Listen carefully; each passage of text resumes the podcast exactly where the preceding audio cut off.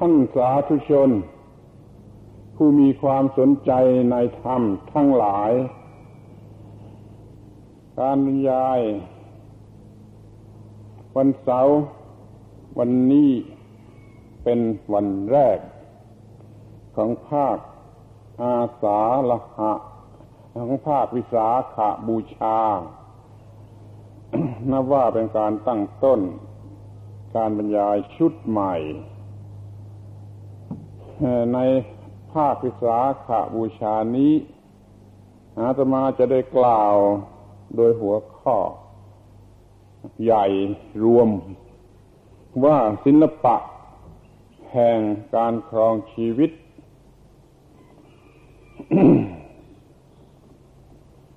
ทำไม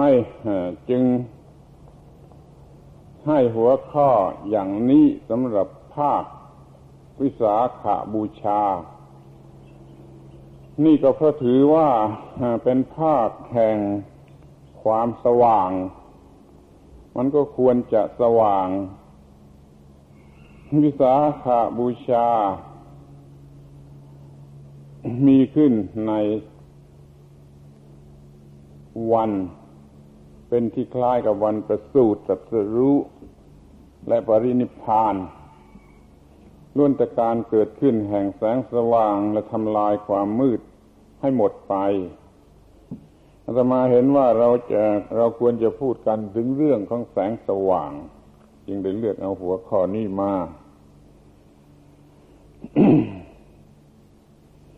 และยังจะกล่าวโดยหัวข้อย่อย ไปตามลำดับ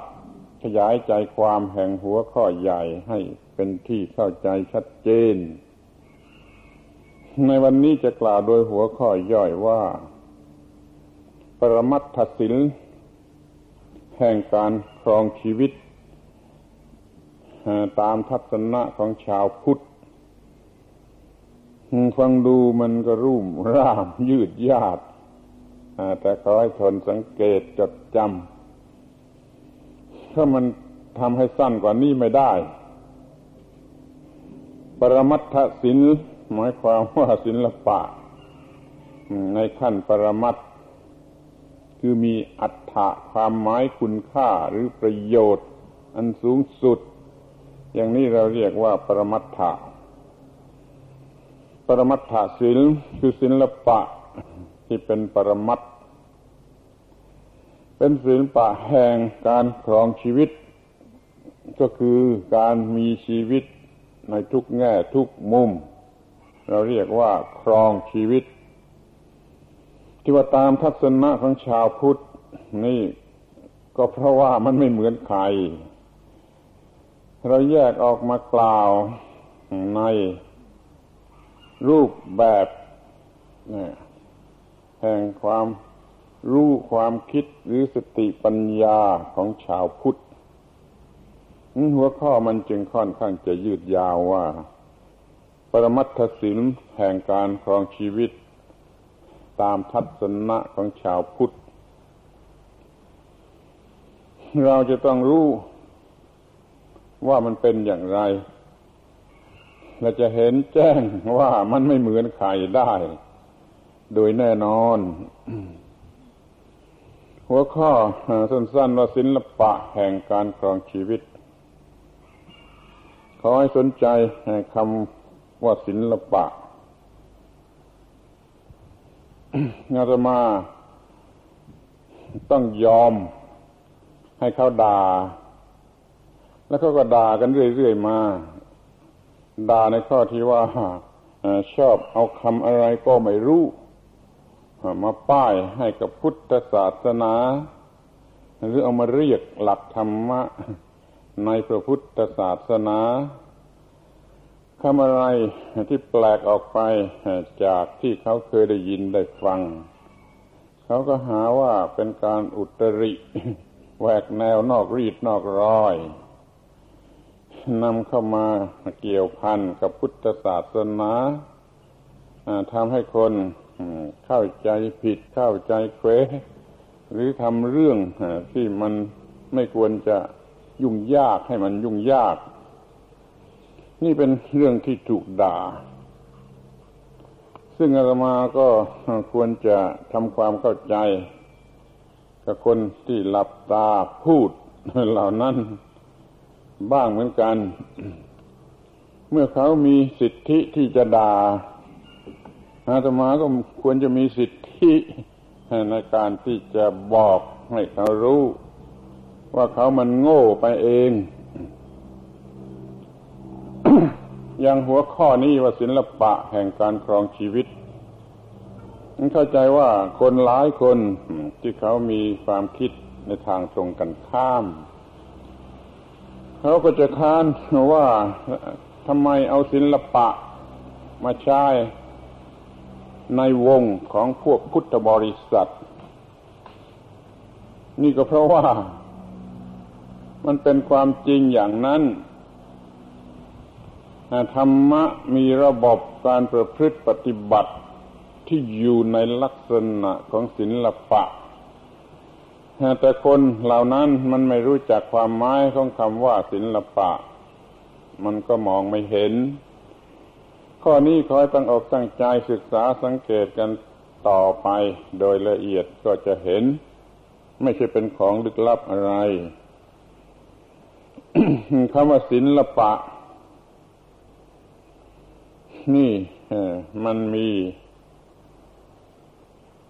ความหมายหรือว่ามีเหตุผลหรือว่ามีอะไรที่จะต้องเอามาพูดกันอยู่หลายอย่างเขาจะพูดประชดประชันว่าทำไมจะต้องศิลปะศิลปะกันให้มันยุ่งธรรมะอย่างเดียวก็พอแล้ว มันก็ถูกแล้ว แต่ว่าธรรมะมันเป็นศิลปะ ชนิดที่พวกคุณ มองไม่เห็น ก็อยากจะให้มองเห็น ที่ว่าทำไมจะต้องเอามาพูดในแง่ของศิลปะก็เพราะว่าเดี๋ยวนี้คนทั้งโลก เขานิยมในสิ่งที่เรียกว่าศิลปะ เขารู้จักใช้ประโยชน์ โดยชนิดที่มัน ทำความยุ่งยากลำบากให้แต่เพียงเล็กน้อย แล้วก็สำเร็จประโยชน์ดี ข้อแรกที่จะพูดก็คือว่า ศิลปะนั่นมันหมายถึงความงาม ของที่ดี ไม่มีประโยชน์ก็ได้ ของที่ดีมีประโยชน์ก็ได้ ของดีมีประโยชน์แต่ไม่งามก็ได้เดี๋ยวนี้เราต้องการให้มันครบคือดีมีประโยชน์และงาม ถ้ามันไม่งาม มันก็ไม่จูงใจ มันลำบากที่จะดึงกันไป ที่นี่เราก็มีความงาม เป็นกำลังสำคัญในการที่จะจูงใจคอยมองเห็นและเข้าใจได้เถอว่าไม่ว่าศิลปะ ในแง่ใดแขนงไหนมันมีความสำคัญอยู่ที่ความงาม แต่นั่นแหละมันจะงามอย่างที่ถูกใจเราหรือไม่มันก็ไม่แน่ไอ้ความงามของคนบ้าบ้าบอบอมันก็งามไปอีกแบบหนึ่ง ความงามของคนไม่เป็นอย่างนั้นมันก็อีกแบบหนึ่ง แต่แล้วเราก็ยังไม่รู้ว่าใครมันเป็นคนบ้าคนบอ ใครมันเป็นคนดี ก็เลยใช้ความหมายรวมๆกันไปว่ามันงามก็แล้วกันของดีมีประโยชน์ถ้ามีความงามด้วย ก็มันง่ายที่จะดึงกันไป ให้ทำตาม เพราะมันงาม และ เราก็ต้องทำให้มันงามด้วยตามแบบของพุทธศิลปะ ที่พระพุทธเจ้าท่านได้ตรัสไว้เอง พระพุทธเจ้าท่านประกาศท่านทรงประกาศพรหมจรรย์เป็นอาทิกัลยานังแห่งงามในเบื้องต้น มัชเชกัลยานัง งามในเบื้องปลาย ปริโยสานะกัลยานัง งามในที่สุดที่สุดท้าย แล้วท่านยังทรงกำชับภิกษุทุกองค์ที่จะออกไปสอนพระศาสนาชุดแรก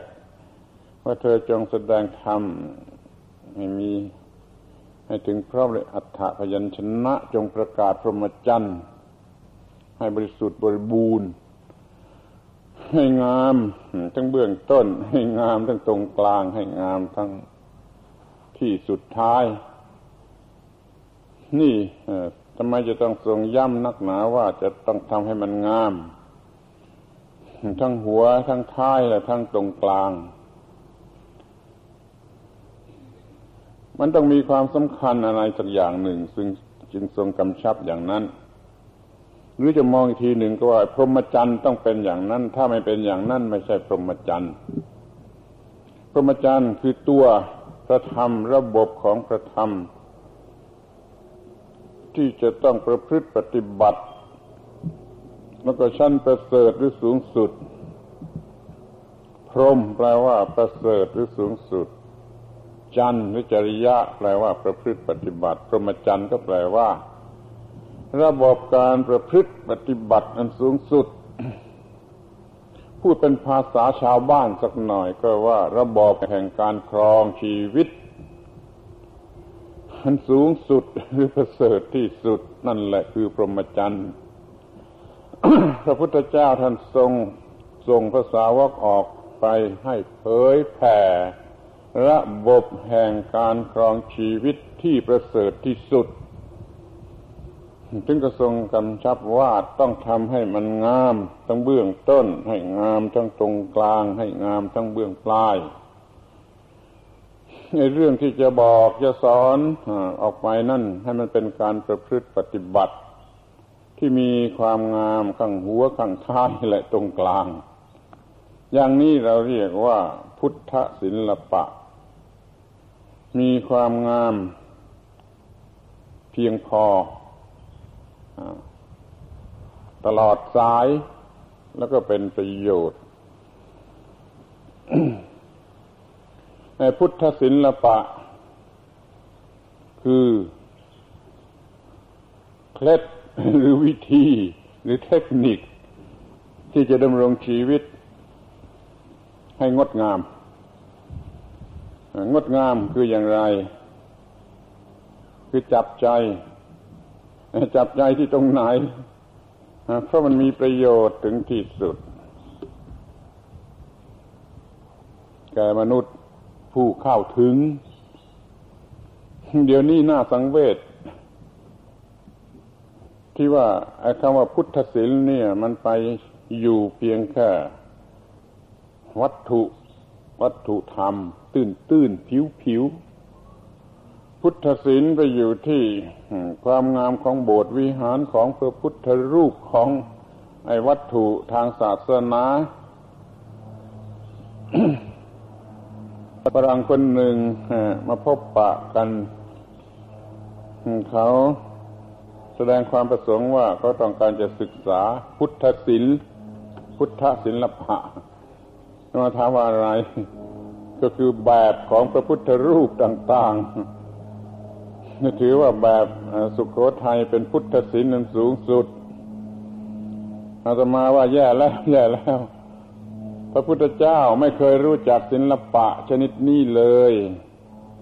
พุทธบริษัทในสมัยพระพุทธเจ้าเรื่อยมาจนถึงพศหกเจ็ดร้อยก็ไม่มีใครรู้จักศิลปะแบบนี้เลย พระพุทธรูปก็ยังไม่เกิดขึ้นเลย ถ้าคุณต้องการในพุทธศิลปะของชาวพุทธโดยแท้จริงแล้วขอให้ศึกษาศิลปะอันสูงสุด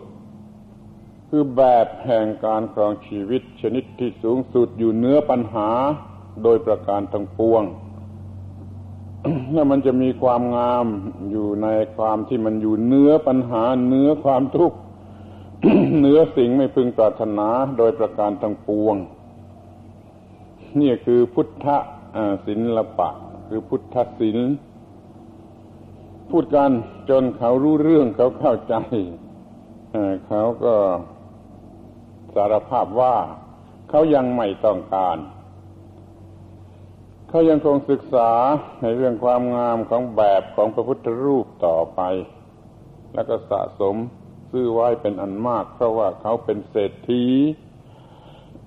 นี่แหละดูเถอว่า ไอ้คำว่าศิลปะนั่นเป็นอย่างไร ไอ้งามนั่นมันงามทั้งทางฝ่ายวัตถุมันงามทั้งทางฝ่ายวิญญาณ รูปสวยรูปงามอะไรเหล่านี้มันก็เป็นงามในภาษาคน เป็นเรื่องฝ่ายวัตถุ ถ้างาม เพราะมีค่าทางจิตทางวิญญาณสูงสุดอยู่เนื้อปัญหาเนื้อความทุกข์ นี่มันเป็นภาษาธรรม และมันเป็นความงามในทางวิญญาณ พวกเราหลายคน คงจะมีความลำบากเกี่ยวกับเรื่องนี้ พระพุทธเจ้างามที่ตรงไหน คนติดพระคัมภีก็งามที่รูปร่าง ว่าพระพุทธเจ้าประกอบด้วย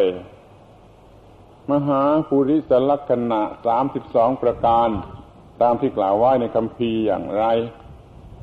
ถ้ายังประกอบด้วยลักษณะน้อยๆออีกตั้งแปดสิบประการแล้วก็งาม นี่เขาก็ว่างามอย่างนั้น พระพุทธเจ้างามอย่างนั้น พระพุทธรูปทำต้องทำอย่างนั้น ก็ทำให้งามตามแบบที่ถือกันว่างาม แต่ไปไปมามาเอาจริงข้ามันก็เหลวเหมือนกันเพราะว่าตามลักษณะ มหาปุริสลักษณะนั้น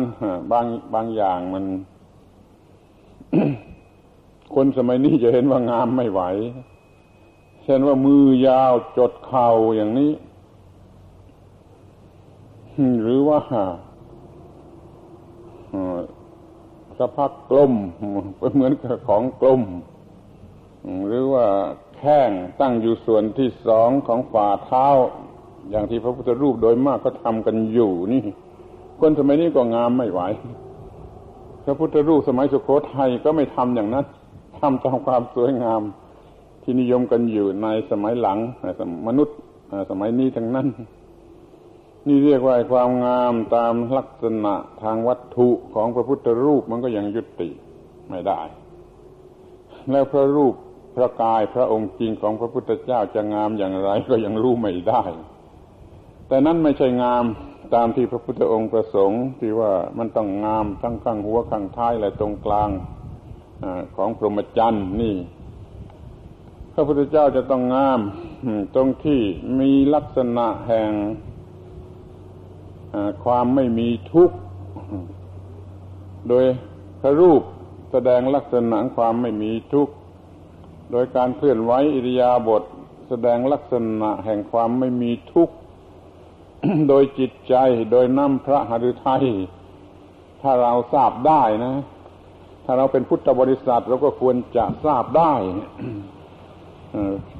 จิตใจนั่นก็งาม งามเพราะไม่มีความทุกข์นี่พระพุทธเจ้างาม ตรงที่อยู่เนื้อกิเลสเนื้อความทุกข์นี่มันงามกันที่ตรงนี้ มันไม่ได้งามที่รูปร่าง หรือร่างกายหรือวัตถุอะไร นั่นศิลปะ ที่แท้จริงของพระพุทธศาสนา มันอยู่ที่การประพฤติหรือการกระทำที่มีความงาม งามตรงที่ว่าพ้นทุกข์ดับทุกข์เหนือทุกข์เนื้อปัญหาทั้งเบื้องต้นทั้งท่ามกลางและเบื้องปลาย ไม่ว่าจะพูดกันในระดับต่ำ คนโง่ คนทั่วไป หรือว่าจะพูดถึงระดับกลางๆสูงขึ้นไปแม้จะในระดับเป็นเทวดา มันก็ต้องใช้ได้ทั้งนั้น คือมีความงามตรงที่ไม่มีความทุกข์ถ้าเดือดร้อนอยู่ด้วยความทุกข์นั่นไม่มีความงาม ดูหน้าตามันก็รู้ว่ามันมีความทุกข์หรือไม่มีความทุกข์ เดินมาก็สังเกตเห็นได้ว่าคนนี้มันมีความทุกข์หรือไม่มีความทุกข์เมื่อคบกันนานข้าวก็ยิ่งรู้ว่าคนนี้มันมีความทุกข์หรือไม่มีความทุกข์เมื่อมันไม่มีความทุกข์ทั้งข้างหัวข้างท้าย และตรงกลางก็เรียกว่ามันงาม ตามแบบของพุทธศิลปะนั้นเรารู้จักคำว่าศิลปะ ในความหมายที่ว่า มันงาม ถ้าเราเป็นชาวพุทธนับถือพุทธ เราก็ต้องทำให้มันงาม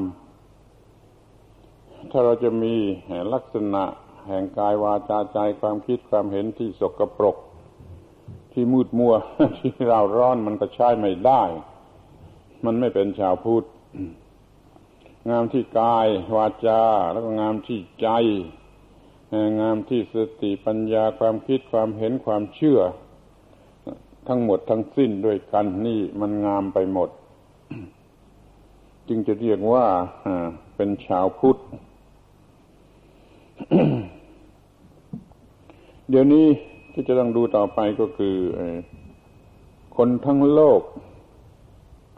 เขานิยมใช้คำว่าศิลในความหมายแห่งความงาม อย่างที่เรียกว่าอาตนั่นก็มีความหมายอย่างเดียวกับคำว่าศิลในภาษาไทยเพราะยกเอาคุณค่าทางความงาม เป็นความหมายที่สำคัญ อย่างทอง มันก็แพงอยู่แล้ว มันยังมาทำให้มีศิลคือดัดแปลงรูปทรงหรือประดิษฐ์ประดอยอะไรต่าง ๆ ให้มีความงามทางศิล แม้แต่เพชรเนื้อหาของมันก็งามอยู่แล้ว แต่ก็ต้องมีการจัดทำให้มีความงามทางศิลป์ประกอบเข้าไปด้วย มันก็เลยงามมากขึ้นไป ไม่ว่าศิลปะชนิดไหนมีความหมายสำคัญอยู่ตรงที่ความงาม เรื่องทางวัตถุเป็นอย่างนี้ เรื่องทางใจก็เป็นอย่างนี้ แต่ว่ามนุษย์ สมัยนี้ เขาไม่สนใจเรื่องทางจิตใจ มันเขาจึงไม่ค่อยรู้จักศิลปะในทางจิตหรือทางวิญญาณ เขารู้เรื่องแต่ทางวัตถุก็หลงไหลแต่ศิลปะทางวัตถุ มันก็หลงไหลทางวัตถุมากยิ่งขึ้นและมากเกินไปจนถึงกับไม่สนใจความงามในทางวิญญาณเสียเลย เขาชอบคนที่มันสวย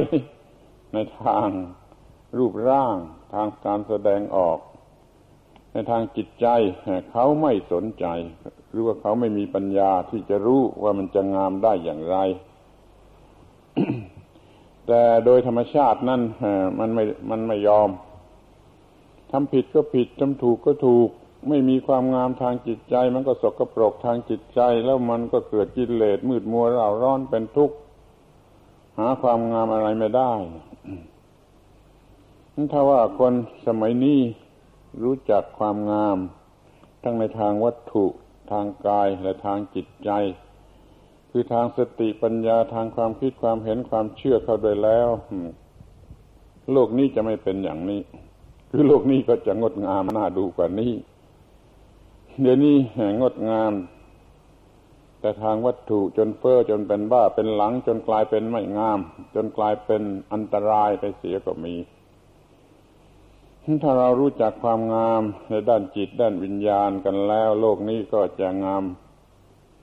ยิ่งกว่านี้คือไม่สร้างปัญหา ไม่สร้างความทุกข์ความเดือดร้อนให้ ขอให้ไปเพ่งดูที่ตัวพระธรรม รือตัวพระศาสนาไม่ว่าศาสนาไหนมันมีความงามอยู่ในนั้นไอ้ตาโง่โง่มันก็มองไม่เห็นว่ามีความงามอยู่ในระบบของพระศาสนาของพระธรรมเพราะมันงามกันคนละแบบไอ้คนที่เขาสนใจเรื่องนี้มาแต่แรก ก็มีปัญญาพอที่จะรู้ได้ท่านเขาจึงชอบธรรมะ ชอบศาสนา ชอบความงามในทางจิตใจ ไม่หลงไหลในความงามผิวๆข้างนอก แต่ถึงอย่างไรก็ดี คนเดี๋ยวนี้ก็ชอบศิลปะนั้นเราจึงอยากจะให้เขารู้จักศิลปะของพุทธบริษัท หรือศิลปะตามทัศนะของพุทธบริษัท ซึ่งเขาคำนี้ไปใช้กับระเบียบปฏิบัติในพระธรรมที่เรียกว่าพรหมจรรย์ ให้ไปเข้ากันกับข้อที่พระพุทธเจ้าท่านตรัสว่าพรหมจรรย์นี้มีความงามเบื้องต้น มีความงามท่ามกลาง มีความงามเบื้องสุดท้ายจึงเห็นว่าควรจะพูดถึงคำว่าศิลปะกัน ให้เป็นที่เข้าใจเพื่อประโยชน์แก่คนภายนอก ที่ยังไม่เข้าใจคำว่าศิลปะของชาวพุทธแล้วเพื่อจะแก้ไขความโง่เขลาของคนภายใน คือของพวกพุทธบริษัทนั่นเอง ที่ไม่รู้จักความหมายของคำว่าศิลปะ คือสิ่งที่ต้องการความงาม ถ้าจะประพฤติพรหมจรรย์ในพุทธศาสนานี้คือประพฤติศีลสมาธิปัญญา ก็ต้องให้มันมีความงามทั้งสามสถาน ดังที่กล่าวมาแล้วนั้นนี่เรียกว่าช่วยแก้ไขความไม่รู้ของคนภายใน ให้รู้จักไอ้สิ่งที่ตัวมีอยู่ทั้งที่ไม่รู้จักว่าอะไร เหมือนไก่มีเพชรพลอยสักเม็ดหนึ่ง มันมันก็ไม่รู้ว่างามอย่างไรเช่นเดียวกับพุทธบริษัทมีพุทธศาสนา ก็ไม่รู้ว่ามันมีความงามอย่างไร มันเห็นแต่จะกินได้ คือว่าต่ประพฤติปฏิบัติแล้วก็จะได้ไปนอนสบาย ในสวรรค์ในวิมานในอะไรทำนองนั้น จึงไม่รู้จักความงามของพระธรรมที่ละเอียดประณีตลึกลับ เหมือนกับว่าไก่ไม่รู้จักความงามของเพชรพลอยมาเป็นนั้นว่า ไอ้ความงามนี่มันขึ้นอยู่กับความรู้สึกระดับแห่งความรู้สึกคิดนึกหรือการศึกษาอะไรอยู่มากทีเดียว แต่เดี๋ยวนี้เราก็เป็นมนุษย์แล้ว มันก็ควรจะมีระดับความรู้สึกอย่างมนุษย์ ก็ควรจะรู้จักความงามในด้านลึกคือด้านจิตหรือด้านวิญญาณ เราจึงต้องใช้คำว่าศิละปะ มาทำความเข้าใจกัน ในยุคนี้หรือในหมู่คนที่ชมนิยมชมชอบต่อสิ่งที่เรียกว่าศิละปะ ที่นี้ก็อยากจะมองต่อไปอีกแง่หนึ่งว่า ธรรมะนั่นเป็นสิ่งที่อาจจะถือเอาได้ในฐานะที่เป็นศิลปะ โดยเฉพาะธรรมะในพระพุทธศาสนา อย่างที่พระพุทธเจ้ากล่าวแล้ว ว่าพรหมจรรย์งาม ทั้งสามสถาน ไอ้ธรรมะนี่ ไม่ใช่ของพระพุทธเจ้า เป็นแต่พระองค์ทรงค้นพบธรรมะคือตัวธรรมชาติธรรมะคือตัวกฎของธรรมชาติธรรมะคือตัวหน้าที่ตามกฎของธรรมชาติธรรมะคือผลที่เกิดมาจากหน้าที่ มันเป็นความจริงอันสูงสุดเฉียบขาดสูงสุดตามเรื่องของธรรมชาติไอ้ความที่มันจริงและมี อำนาจมีคุณค่า เต็มที่อย่างนี้จะเป็นความงามสักเท่าไรมันอาจจะงามเกินจนถึงกับว่ามองไม่เห็นก็ได้ แต่เราก็ควรจะพยายามมอง เข้าใจว่าสัจจะของจริง คือตัวธรรมะนั้นมันมีความงามอีกระดับหนึ่ง ลึกซึ้งละเอียดสุขุมถึงที่สุด ควรจะเข้าถึงยิ่งขึ้นไปตามลำดับตามลำดับ จึงจะเรียกว่าการศึกษาหรือการปฏิบัติของพุทธบริษัทนี้ก้าวหน้าอาตมาก็ต้องการให้ท่านทั้งหลายก้าวหน้าจึงได้รบร้าอย่างไม่กลัวว่าใครจะโกรธ ว่าต้องขยเยบ ระดับของการศึกษาและการปฏิบัติและผลของการปฏิบัติให้มันก้าวหน้า เดี๋ยวนี้ธรรมะโดยธรรมชาติก็มีความงามถึงที่สุดอยู่แล้ว พระพุทธองค์ได้ตรัสรู้และทรงนำมาสั่งสอนไว้ในรูปแบบของพระพุทธศาสนา ดังนั้นรูปแบบระบบอะไรก็ตามของพุทธศาสนาจึงมีความงาม ตามความหมายของคำว่าศิลปะ อยากจะพูดว่ามากกว่าศาสนาอื่น แต่ก็ไม่ค่อยอยากจะพูดเพราะมันจะเป็นการลบหลู่เพื่อนศาสนาด้วยกัน แต่ที่จริงมันเป็นอย่างนั้นมันก็คับอกอยู่อย่างนี้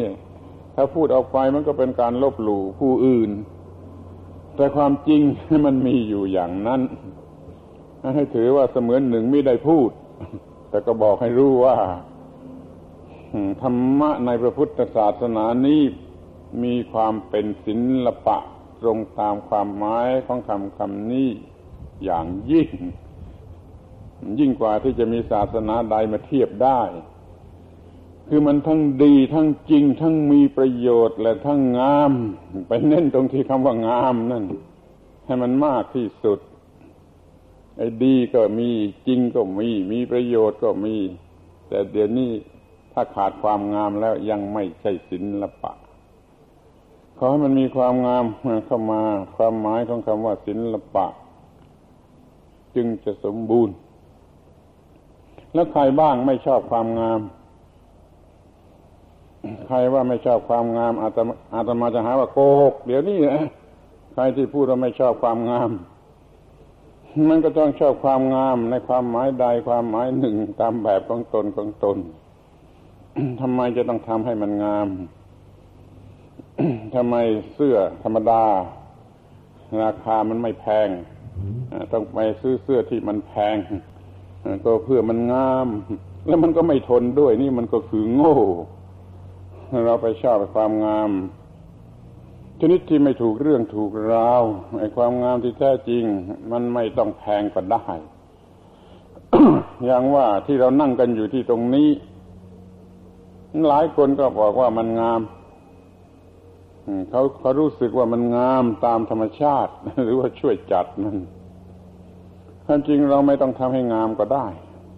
เราปล่อยให้มันรกรุงรัง ก็มันนั่งฟังกันอย่างนี้ก็ได้เหมือนกัน แต่ทำไมจึงอุตส่าห์กวาด อุตส่าห์จัด อุตส่าห์ทำอย่างนั้นอย่างนี้จนเกิดความรู้สึกว่ามันงาม นี่มันก็อาจจะเป็นเครื่องยืนยันได้ว่า ความต้องการต่อความงามนั้นจะเป็นสัญชาตญาณด้วยเหมือนกัน นี่มันลึกลับเกินกว่าที่จะพิสูจน์ได้ ก็เมาเมาทีว่าสัญชาตญาณของสิ่งที่มีชีวิตนี่ มันก็ชอบงาม หมูหมากาไก่ มันก็ดูพอดูออกว่ามันก็ชอบงาม วัวควายตามทุ่งนาก็ดูว่ามันก็ก็ชอบความงาม แล้วคนทำไมจะไม่ชอบความงาม แล้วคนมันก็มีสติปัญญา ลึกซึ้งกว่าสัตว์ เดรัจฉานเหล่านั้นมากนัก เพราะฉะนั้น มันก็ต้องรู้จักความงามที่ลึกซึ้งไปกว่านั้น นี่เรามารู้จักงามแต่ว่า กินอาหารให้อร่อย มีความงามที่ลิ้นอร่อย มีใส่เสื้อผ้าให้ที่สวย มีความงามที่เสื้อผ้า มีบ้านเรือนเครื่องใช้ไม้สอยที่สวย อุตส่าห์ไปซื้อหามารกรุงรังเกะกะไปเสียหมด เพราะมันบ้างาม กลับไปสำรวจดูที่บ้านว่าอะไรที่ไม่จำเป็น ที่จะต้องมีเอาไปทิ้งเสียบ้าง มันก็คงจะเหลือน้อยลงเป็นแน่เพราะว่าสิ่งที่เราไปหามาด้วยความโง่ เพราะเห็นแก่ความงามนั่นมันมากมาหลายชิ้น เอาไปทิ้งเสีย มันหายโรครุงรัง ให้ความงามมันแล่นเข้าไปข้างใน ไปมีความงามที่จิตใจ อันสงบ อันสะอาด อันสว่าง นี่จะเรียกว่าความงามข้างใน ความงามตามแบบของผู้มีสติปัญญา เราเข้าไม่ถึง ก็เพราะว่าเราไปลงหลายความงามผิวเปลือก ความงามทางวัตถุ ความงามตามความหมายในภาษาคนทำไมจะต้องใส่เสื้อสีทำไมจะต้องปักลวดลาย ทำไมไม่ใช้ผ้าธรรมดาธรรมดา ราคาถูกถูกแล้วก็ทนกว่าด้วย อันนี้มันก็เพราะหลงในเรื่องของความงาม เมื่อเห็นว่ามนุษย์มีสัญชาตญาณประสงค์ความงาม แล้วก็รีบเลื่อนชั้นให้มัน ให้กลายเป็นสติปัญญาที่ถูกต้อง คือสัญชาตญาณนั้นให้กลายเป็นภาวิตญาณ develop มันจาก instinct ให้มาเป็นไอสติปัญญาอย่างมนุษย์ก็รู้ว่าความงามสูงสุดนั่นอยู่ที่สติปัญญา ที่เป็นไปอย่างถูกต้องทำหน้าที่ของมันอย่างถูกต้องขจัดปัญหาต่าง ๆ ออกไปอย่างหมดสิ้น และมันงามอยู่ที่หมดปัญหานั่นเองถ้ายังมีภาระหนักแห่งชีวิตกดทับอยู่มันงามไปไม่ได้ นี่ต้องหมดภาระต้องเบาสบายต้องเป็นอิสระเสรีนี่มันจึงจะงามเพราะนั้นขอให้สนใจในคำว่าศิลปะคือความงาม เรามีโชคดีที่จะทำได้โดยง่าย เพราะว่าพระธรรมเป็นศิลปะอยู่ในตัวพระธรรม เราเข้าถึงพระธรรมให้มากก็เท่าไรความงามตามแบบของพระธรรมจะเกิดขึ้น ที่กายวาจาใจทิฏฐิความคิดความเห็นของเรามากเท่านั้น นี่เราเรียกว่าโชคดีที่ได้เป็นพุทธบริษัทใกล้ชิดอยู่กับพระธรรมมีพระธรรมเป็นหลัก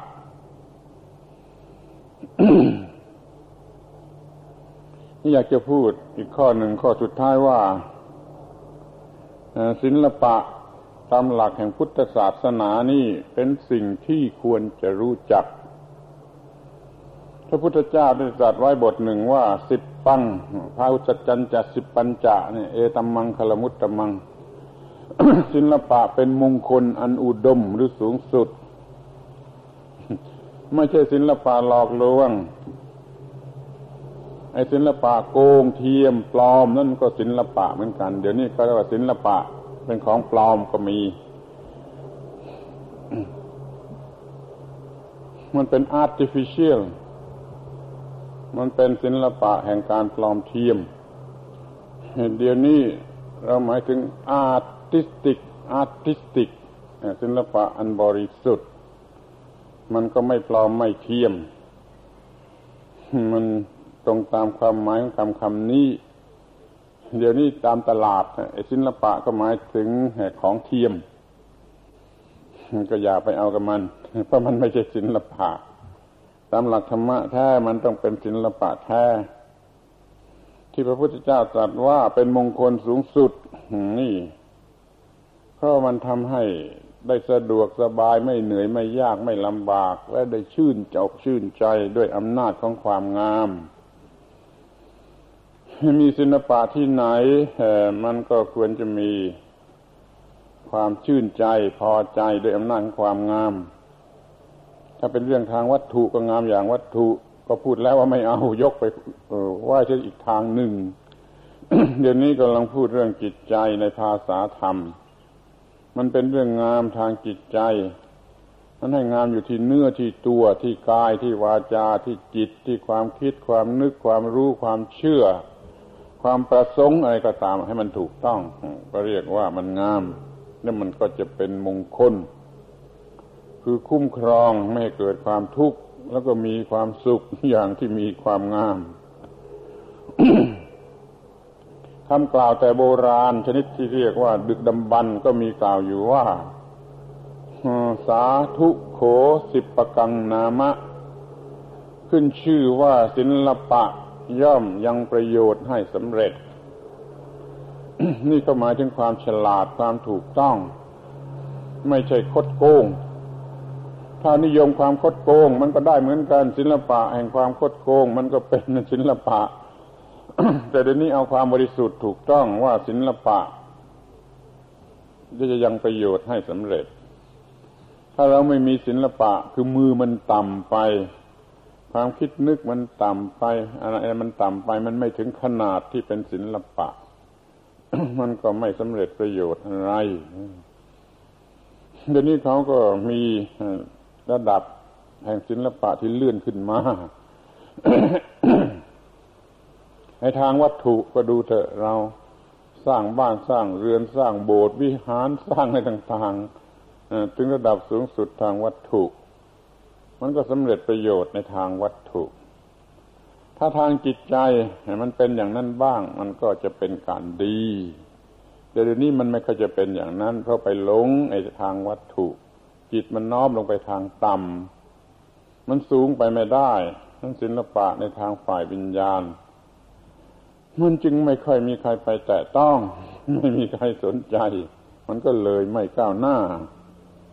มันก็ไม่สำเร็จประโยชน์อยู่ในในด้านวิญญาณ มันไปสำเร็จประโยชน์ในด้านวัตถุมากเกินไปนี่น่าเศร้าหรือว่าน่าสังเวช ทีนี้ที่จะต้องสังเกตหน่อยหนึ่งก็คือว่าไอ้เรื่องศิลปะนี่ มันไม่ใช่เรื่องเรื่องเรียนรู้เฉย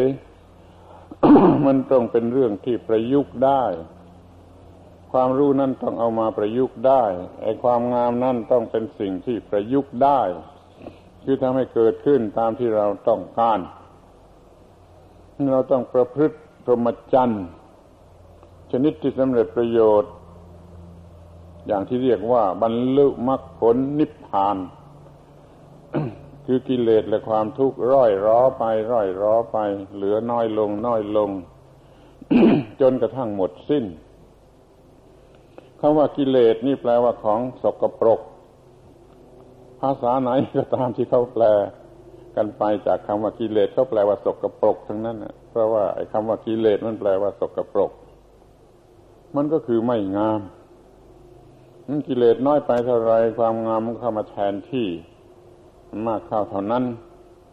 ในจิตใจของเราเนี่ยมีกิเลสลดลงไปเท่าไรไอ้ความงาม มันก็เข้ามาแทนที่เท่านั้นเนี่ยพรหมจรรย์มันงาม ทั้งข้างต้นข้างข้างปลายเลยทั้งตรงกลาง ก็เพราะเหตุนี้นี่เท่านี้ก็จะพอแล้วสำหรับที่จะตอบคำถามว่า แล้วทำไมจะต้องพูดถึงศิลปะศิลปะให้มันมากเรื่อง เพราะว่าไอ้ศิลปะนี่มันมีตัวตนของมัน ที่มีค่า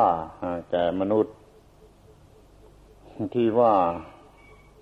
จะทำให้มนุษย์ได้รับประโยชน์จากการเป็นมนุษย์ ให้ถึงที่สุดอาตมาก็ต้องการให้ทุกคนมีความเป็นมนุษย์อย่างมีศิลปะ จึงได้เอามาพูด ไม่ใช่แกล้งพูดให้มัน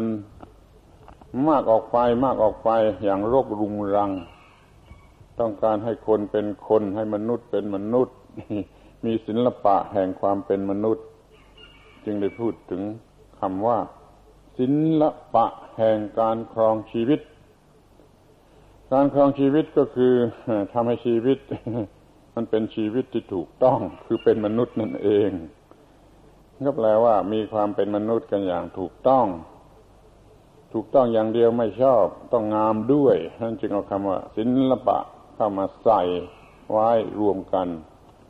ว่าศิลปะแห่งความเป็นมนุษย์ประเภทนี้ทีนี้ก็จะดูต่อไปถึงคำว่า ปรมัตถศิลปะ มันมีคำว่าปรมัตถะเติมเข้ามา ปรมะแปลว่าอย่างยิ่งหรือสูงสุดสินอัฏฐะแปลว่าประโยชน์หรือความหมายหรือคุณค่านี่ปรมัตถะแปลว่า มีคุณค่า อันสูงสุด ปรมัตถศิลปะ ก็หมายความว่าศิลปะที่มีคุณค่า อันสูงสุด อธิบายง่าย ๆ ก็คือว่า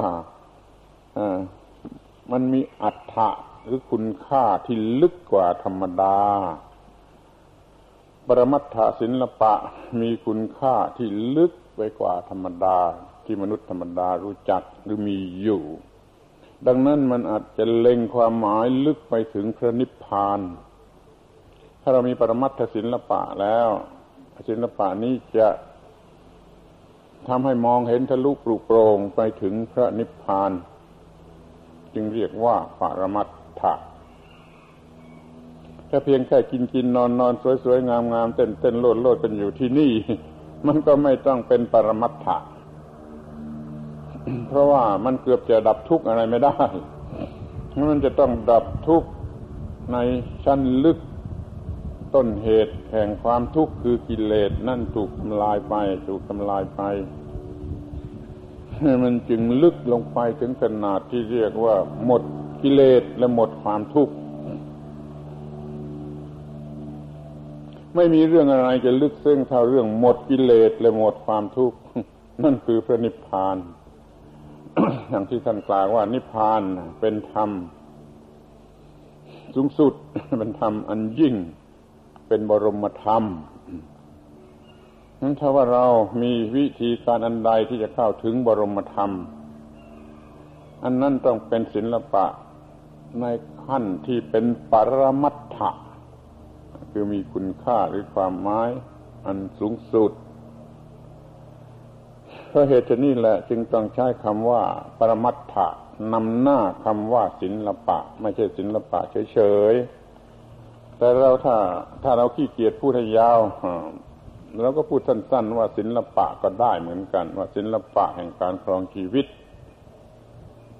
ซึ่งที่แท้หมายถึงปรมัตถศิลปะ อันเป็นศิลปะสูงสุดเมื่อที่ว่ามันเป็นปรมัตถานั้นมันก็ต้องเป็นเรื่องทางวิญญาณเป็นธรรมดา เรื่องทางวัตถุมันแก้กันด้วยวิชาการทางวัตถุ เรื่องทางจิตคือระบบประสาทสมองที่อยู่ที่เนื่องอยู่กับร่างกาย มันแก้กันได้ด้วยวิชาความรู้ทางระบบจิต หรือระบบของสมอง นี่ยังไม่ใช่เรื่องทางวิญญาณ ยังเป็นเรื่องทางกายหรือเนื่องกันอยู่กับกายส่วนเรื่องทางวิญญาณนั่นคือเรื่องทางสติปัญญา ความคิด ความเชื่อ ความยึดถือ ความประสงค์ไอ้ที่มัน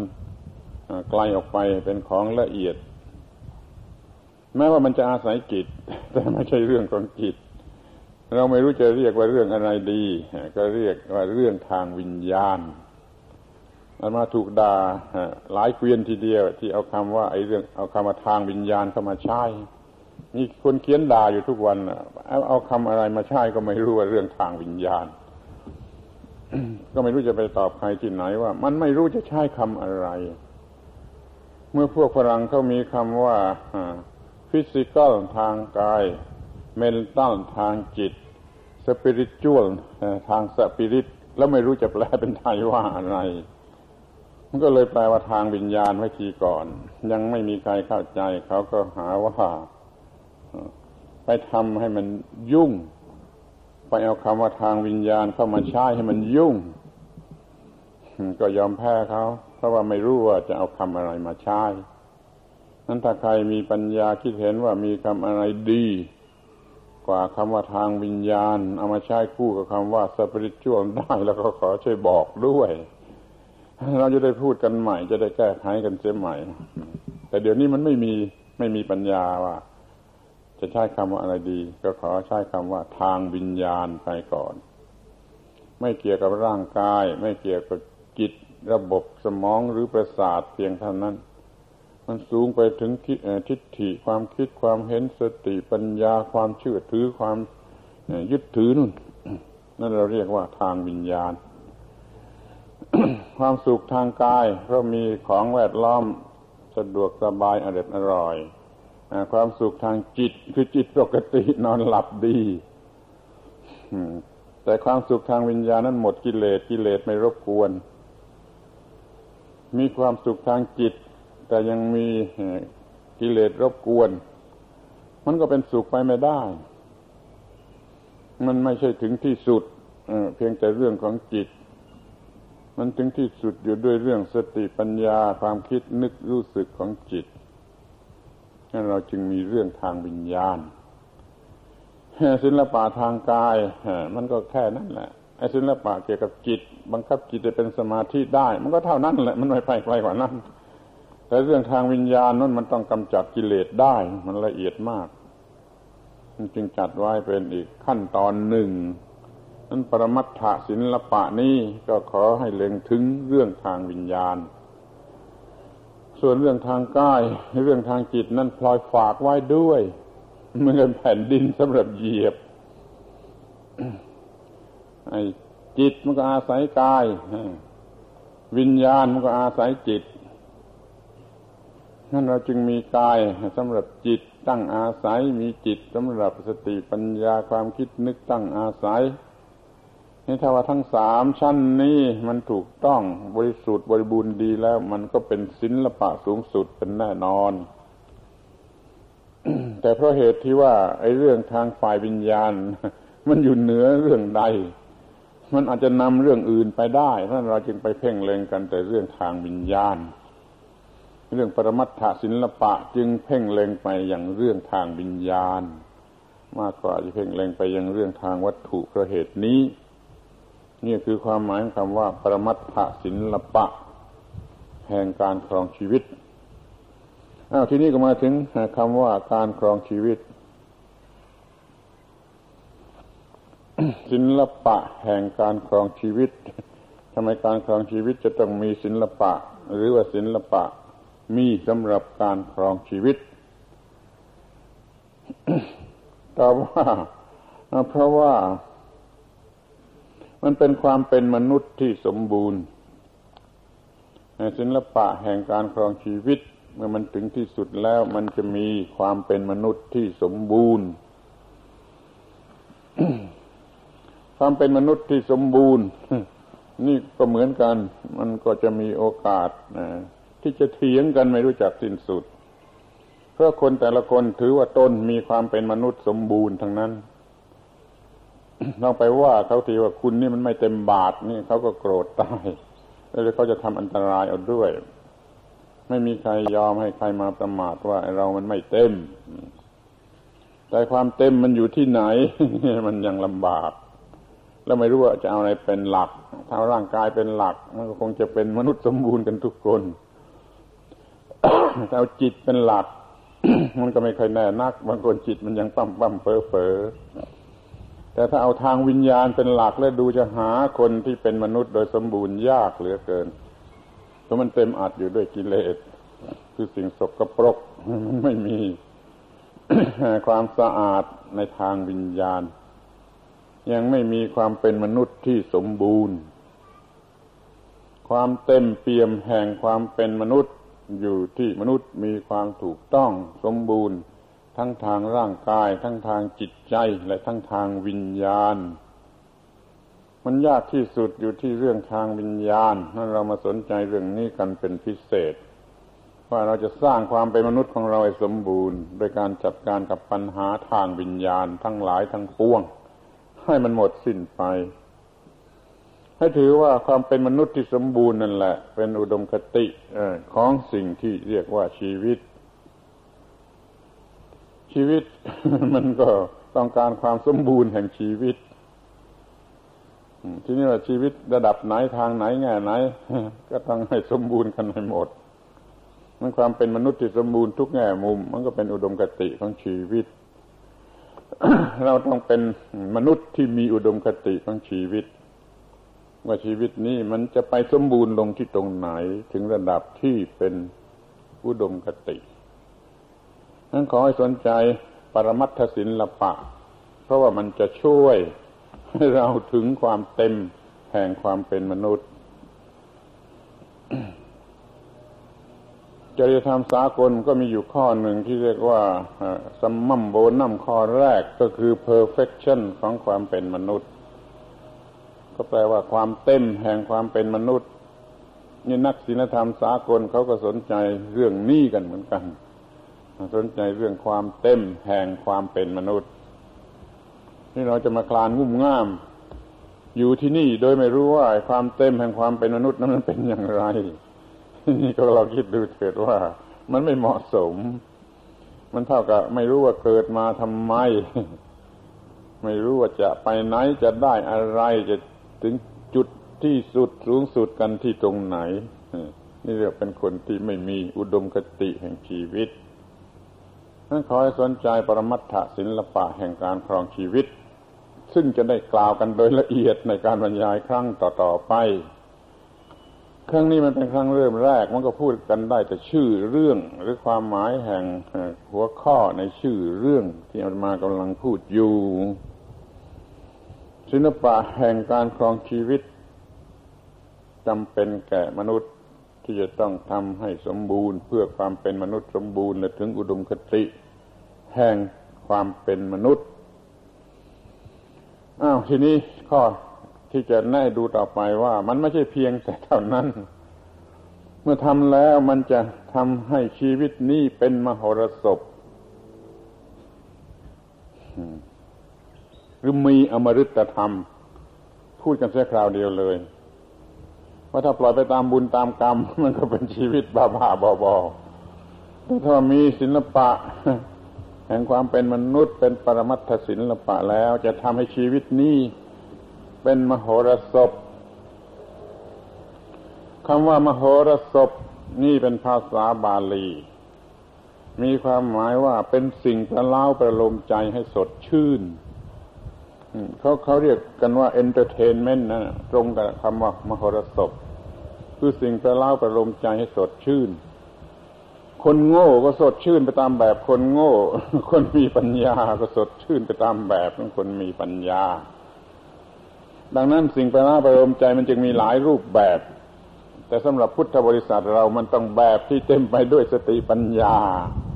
เพราะคำว่าพุทธะนี่มันแปลว่าผู้รู้ ผู้ตื่น ผู้เบิกบาน โดยแท้จริงแล้วมันแปลว่าผู้ตื่นนอน ตื่นจากหลับ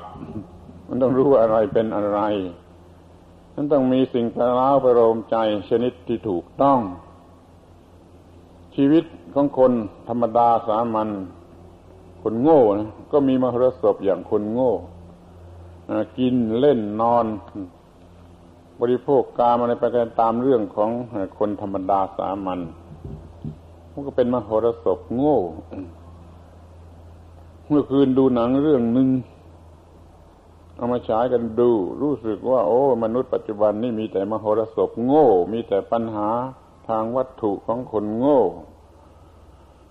ไม่มีความรู้ที่จะหยุดเสียซึ่งความทุกข์ชนิดที่ เป็นเรื่องทางจิตทางวิญญาณเลยเรามามีมาพรสบกันใหม่ คือเย็นอกเย็นใจตามความหมายเต็มที่ของคำว่าพุทธะ แปลว่าผู้รู้มันรู้ตามที่เป็นจริงมันไม่โง่ ผู้ตื่นจากหลับแล้ว มันก็เห็นอะไรได้ แล้วผู้เบิกบานอยู่ในอำนาจของความรู้ ไม่ใช่เบิกบานอยู่ ด้วยความโง่ความโง่ไม่ได้ทำให้ใครเบิกบานได้ แต่ทำให้สนุกสนานเหลืองเจิ้งไปได้ แล้วคนมันก็ติดความรู้สึกทำนองนั้นแล้วเห็นเป็นสิ่งประเล่าประโลมใจที่ขาดไม่ได้นั้นคนเขาต้องมีโรงหนัง โรงละคร โรงเต้นรำ โรงอาบอบนวด โรงอะไรต่าง ๆ เพื่อการประเล่าประโลมใจตามแบบของคนโง่ ที่พุทธบริษัทเราทำอย่างนั้นไม่ได้ ยิ่งไปทำอย่างนั้น ยิ่งไม่เป็นพุทธบริษัท แล้วก็มีของรางแบบหนึ่ง คือมีธรรมะในฐานะเป็นปรมัตถศิลปะ หยุดเสียซึ่งความเร่าร้อน หยุดเสียซึ่งความมืดมัว หยุดเสียซึ่งความหนักอึ้งความระทมทุกข์ความผูกมัดแห่งจิตใจ ใจโล่งโปร่งสบายหยุดเย็น นี่คือมหรสพ ชีวิตนี้อาจจะทำให้เป็นมหรสพ ชนิดนี้ได้ คืออาบรถอยู่ด้วยพระนิพพานเหมือนกับเอาพระนิพพานมาเป็นน้ำสำหรับอาบรถอยู่เสมอเพราะว่าเรามีปรมัตถศิลปะแห่งชีวิตชนิดนี้ มันสามารถทำให้เรามีชีวิตที่เป็นมหรสพ พูดได้ถูกต้องก็ว่าเป็นเสมือนมหรสพ ให้ถูกต้องกว่านั้นอีกก็คือ มหรสพของพระอริยเจ้ามหรสพที่บริสุทธิ์สะอาด เรื่องนี้มันก็แปลกอยู่เหมือนกัน พูดแล้วก็บางทีจะมีคนค้าน ว่าพระอรหันต์ท่านก็ยังต้องการสิ่งประเล่าประโลมใจคือชอบพูดจากันโดยเรื่องธรรมะ เป็นที่สนุกสนานตลอดคืนก็ได้ นี่เป็นพระอรหันต์แล้วยังต้องการสิ่งประเล่าประโลมใจคล้ายๆกับว่า ตกอยู่ใต้อำนาจของกิเลส ที่จริงท่านก็มีความอยู่เนื้อกิเลสนั่นแหละ เป็นมหรสพของท่านแล้วท่านก็พูดกันคุยกันสนทนากันเรื่องไอ้ความอยู่เนื้อกิเลสอย่างไร ทั้งที่เป็นการปฏิบัติ และเป็นผลของการปฏิบัติ ทั้งการสนทนาของท่านจึงเป็นเหมือนมหรสพของท่าน หรือบางทีที่เห็นง่ายไปกว่านั้น ท่านไปเข้านิโรธาสมาบัติหยุดเย็นสบายนั่นเป็นมหรสพของท่าน ก็แปลว่าท่านยังต้องการมหรสพคือสิ่งประเล้าประโลมใจอยู่ด้วย แต่มันไม่ใช่เรื่องของกิเลสคนทั่วไปมันต้องการเรื่องกิเลสมาเป็นสิ่งประเล้าประโลมใจมันคอยรู้จักแยกออกกันไปเสียเด็ดขาด ทีนี้เอาคนธรรมดาเราเรานี่แหละ ไม่ยังไม่เป็นพระอรหันต์เราคอยรู้จักใช้ความสะอาดสว่างสงบแห่งจิตใจเป็นมหรสพ เวลาที่เรานั่งสบายไม่มีอะไรอะไรรบกวน มีวิเวก สงัดทางกาย สงัดทางจิต สงัดทางวิญญาณ บางเวลาเราก็มีได้เหมือนกันเรามานั่งตรงนี้เรามานั่งที่ริมทะเล มานั่งบนยอดภูเขา มีอะไรแวดล้อมให้จิตมันว่างจากสิ่งรบกวนโดยประการทั้งปวง มันก็รู้สึกต่อให้ความสงบสุขอันใหม่อีกอันหนึ่ง ซึ่งไม่เหมือนธรรมดาทำให้พอใจสบายใจ มันมีได้หลายทาง มันบังเอิญก็ได้ มันเป็นด้วยเจตนา เราทำมันก็ได้ แต่ไม่ค่อยสำเร็จ มันมักจะเป็นเรื่องบังเอิญเสียมากกว่าสำหรับคนธรรมดา แต่ถ้าทำสำเร็จเป็นพระอรหันต์แล้วมันก็ง่าย มันต้องการจะชิมรสของความสงบสุขนี้เมื่อไรก็ได้นั้นท่านก็มีชีวิตเป็นมหรสพอยู่ตลอดเวลาอาตมาพูดไม่กลัวใครด่าว่าพระอรหันต์ท่านมีชีวิตจิตใจในความรู้สึกของท่านเป็นเสมือนหนึ่งมหรสพอยู่ตลอดเวลา แต่ว่ามันเป็นมรสพทางวิญญาณ ไม่ใช่มรสพของบุตรชนที่โรงหนังโรงละครโรงอาบอบนวดโรงอะไรต่าง ๆ นั้นที่นี่เราก็อยากจะให้เกิดความสนใจในมหรสพทางวิญญาณจึงได้สร้างตึกหลังนั่นขึ้นมาเรียกว่าโรงหนังทางวิญญาณด้วยความมุ่งหมายอันนี้ขอให้ท่านทั้งหลายพยายามใช้มันให้เป็นประโยชน์ ให้มากที่สุดเท่าที่จะใช้ได้ เนี่ยปรมัตถศิลปะสามารถทำชีวิตให้เป็นมโหรสพแม้แก่คนธรรมดา สลัดไอ้เรื่องธรรมดานะ่ะออกไปเสียไม่รู้ไม่ชี้กับมันเพ่งหาความสงบตามธรรมชาติ ตามธรรมชาติ ใกล้ธรรมชาติยิ่งเป็นได้ง่าย นั้นเราจัดบ้านเรือนของเราให้มันคล้ายธรรมชาติ ให้มันเป็นธรรมชาติ ให้มากที่สุดเหมือนกับวัดนี้ทั้งวัดเนี่ยพยายามจะรักษาความเป็นธรรมชาติ ให้อยู่ใกล้ชิดกับเราที่สุดอย่างว่านอนในห้องโผล่มือมาทางหน้าต่าง ก็คว้าถูกหญ้าถูกใบหญ้าใบไม้ใบบอนอะไรได้ อย่างนี้มันมีความรู้สึกผิดกันมากกับที่จะไปนอนในที่ที่จัดเพื่อความสุขทางกามคุณ ยิ่งใกล้ชิดธรรมชาติ มันก็ยิ่งไม่ลืมธรรมชาติแล้วเมื่อไปตามธรรมชาติ มันก็เป็นไปเพื่อความหยุดเพื่อความสงบ เพื่อความเย็น นี่เป็นสิ่งที่ทำได้ เราก็ทำให้มันมากเท่าที่จะทำได้ เมื่อมันเป็นมรสพคือสบายใจ ถูกขับกล่อมด้วยธรรมะ มีความสบายอกสบายใจด้วยธรรมะ แล้วก็เรียกว่ามีอมฤตธรรม อมฤตธรรมแปลว่าสิ่งที่ไม่ตาย สิ่งที่ไม่ตายก็คือธรรมะนั่นเอง ไม่มีอะไรที่จะไม่ตาย อยู่ก็แต่ธรรมะ ในฐานะธรรมชาติ ในฐานะกฎของธรรมชาติ ในฐานะความจริงของธรรมชาติ ธรรมะนี่ไม่ตาย พอเรามีธรรมะนี่ก็เรียกว่าเรามีอมฤตธรรมคือธรรมที่ไม่ตายมันมีแต่ธรรมะตามธรรมชาติ มันไม่มีตัวกู มันไม่มีของกู มันไม่มีของมึงของสู มันไม่มี อะไรที่มันเป็นกิเลสนี่ก็เรียกว่ามันมีธรรมะที่เป็นสัจจะตามธรรมชาติไม่รู้จักตาย นี่คืออมฤตธรรม ถ้าเรามีศิลปะทางธรรมอย่างเพียงพอแล้วจิตใจก็จะสัมผัสกันได้กับธรรมะ ซึ่งเป็นอมฤตธรรม ชีวิตนี้ก็เป็นมหรสพพร้อมกันไปกับการ ดื่มกินอมฤตธรรมจึงจะใช้คำว่าเหมือนกับเอาพระนิพพานมาเป็นน้ำอาบรถอยู่เสมอ มีความเยือกเย็นทางวิญญาณ นี่มองดูอีกแง่หนึ่งก็คือว่าเราได้ทำให้ชีวิตนี้กลายเป็นสิ่งสิ่งเดียวกันกับสิ่งที่เรียกว่าธรรมก่อนนี้เราแยกธรรมไว้ส่วนหนึ่ง แยกตัวกูของกูมาไว้ส่วนหนึ่ง มันคนละส่วนกันทีนี้ยุบขยี้ตัวกูของกูมันหมดไปเสียมันเหลือแต่ธรรมเหลือแต่ชีวิตที่เป็นธรรม คือเป็นเรื่องของธรรมชาติเป็นไปตามกฎของธรรมชาติ ไม่มีตัวกูไม่มีของกูไม่ให้เกิดความรู้สึกโง่หลงไปว่ามีตัวกูของกู ก็มีสติปัญญาอยู่ตลอดเวลา ไม่ไปอยากโง่อย่างโง่เขลาในสิ่งใด ๆ เนี่ย มีเคล็ดอยู่นิดเดียวตรงนี้ว่าอย่าไปอยากอะไรอย่างโง่เขลาในสิ่งใด ๆ เมื่อไม่มีความอยากแล้วไอ้ความคิดว่ากูผู้อยากมันไม่อาจจะเกิดความคิดว่ากูผู้อยากนี่มันเกิดตามหลังความอยาก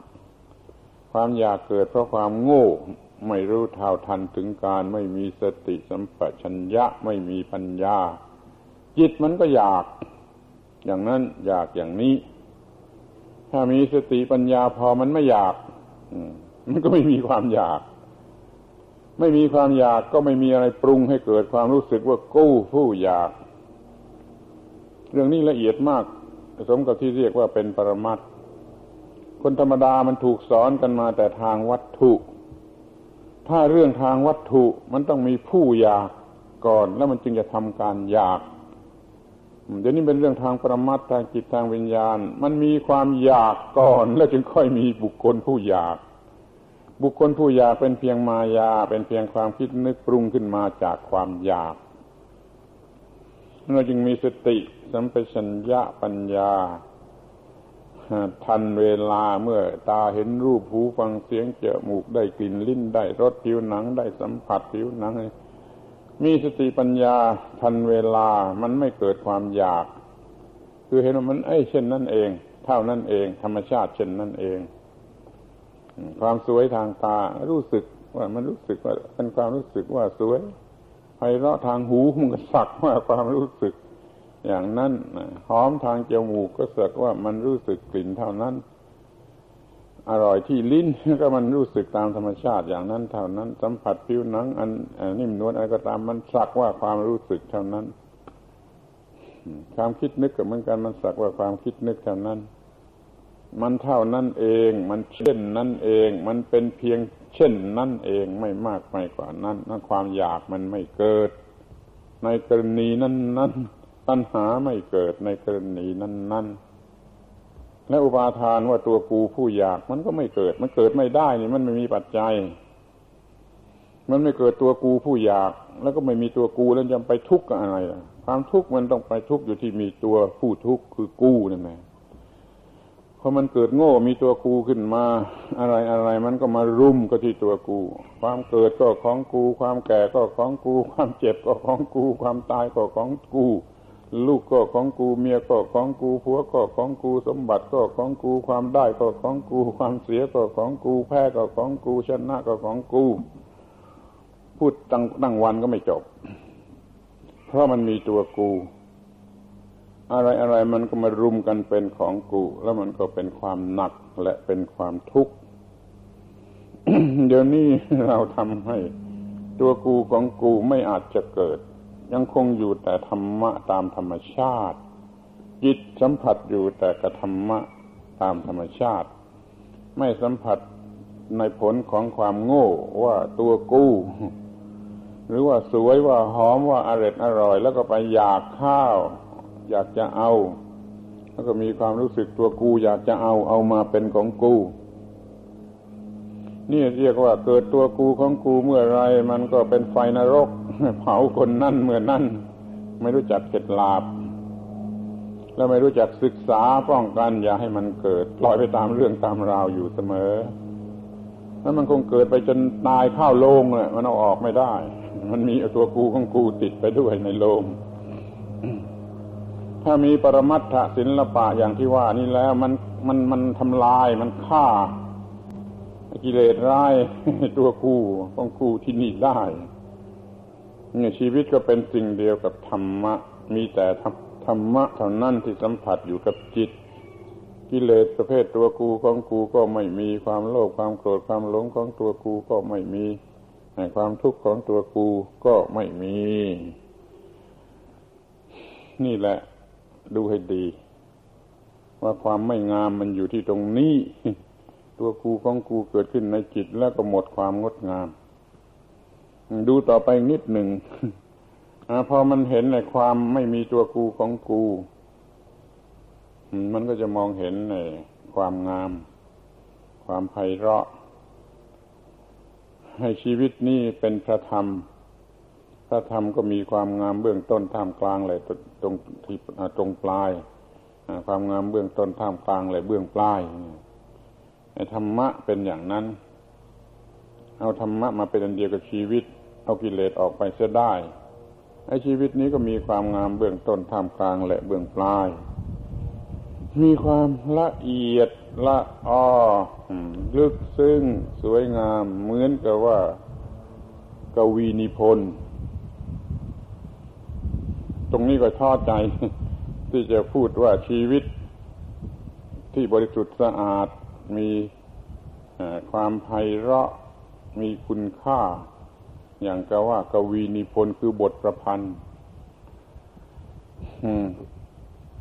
ท้อใจตรงที่ว่า ไอ้คนที่มันไม่มีหู ไม่มีหู มันไม่มีบทประพันธ์ บทประพันธ์ไพเราะสักเท่าไรมาอ่านให้คนที่ไม่มีหู ฟังให้มันไม่ไพเราะ มันไม่เป็นบทประพันธ์เพราะหูมันไม่เป็นนักประพันธ์ ความไพเราะของการประพันธ์ มันก็ไม่มีความไพเราะ ซึ่งเรียกว่าสีซอให้ควายฟัง เป่าปีให้แรดฟังนี่แล้วมันมีดนตรีที่ไหน มีความไพเราะที่ไหน ในหูของวัว หูของแรด หูของควาย ไม่สามารถจะรับความไพเราะทางกวีนิพนธ์ ทางดนตรี ทางบทประพันธ์ ที่จริงชีวิตนี้มีความไพเราะทางดนตรีทางกวีนิพนธ์ทางประพันธ์อย่างยิ่ง แต่คนโง่โง่เหล่านี้ไม่ได้สัมผัสเลย นี่ไม่ได้สัมผัสความไพเราะความงามเบื้องต้นท่ามกลางเบื้องปลายของชีวิตนี่เลย ทั้งที่บวชเป็นพระเป็นเนนเป็นอุบาสกเป็นอุบาสิกา มันก็ไม่มีหู ที่จะยินดนตรีของพระธรรม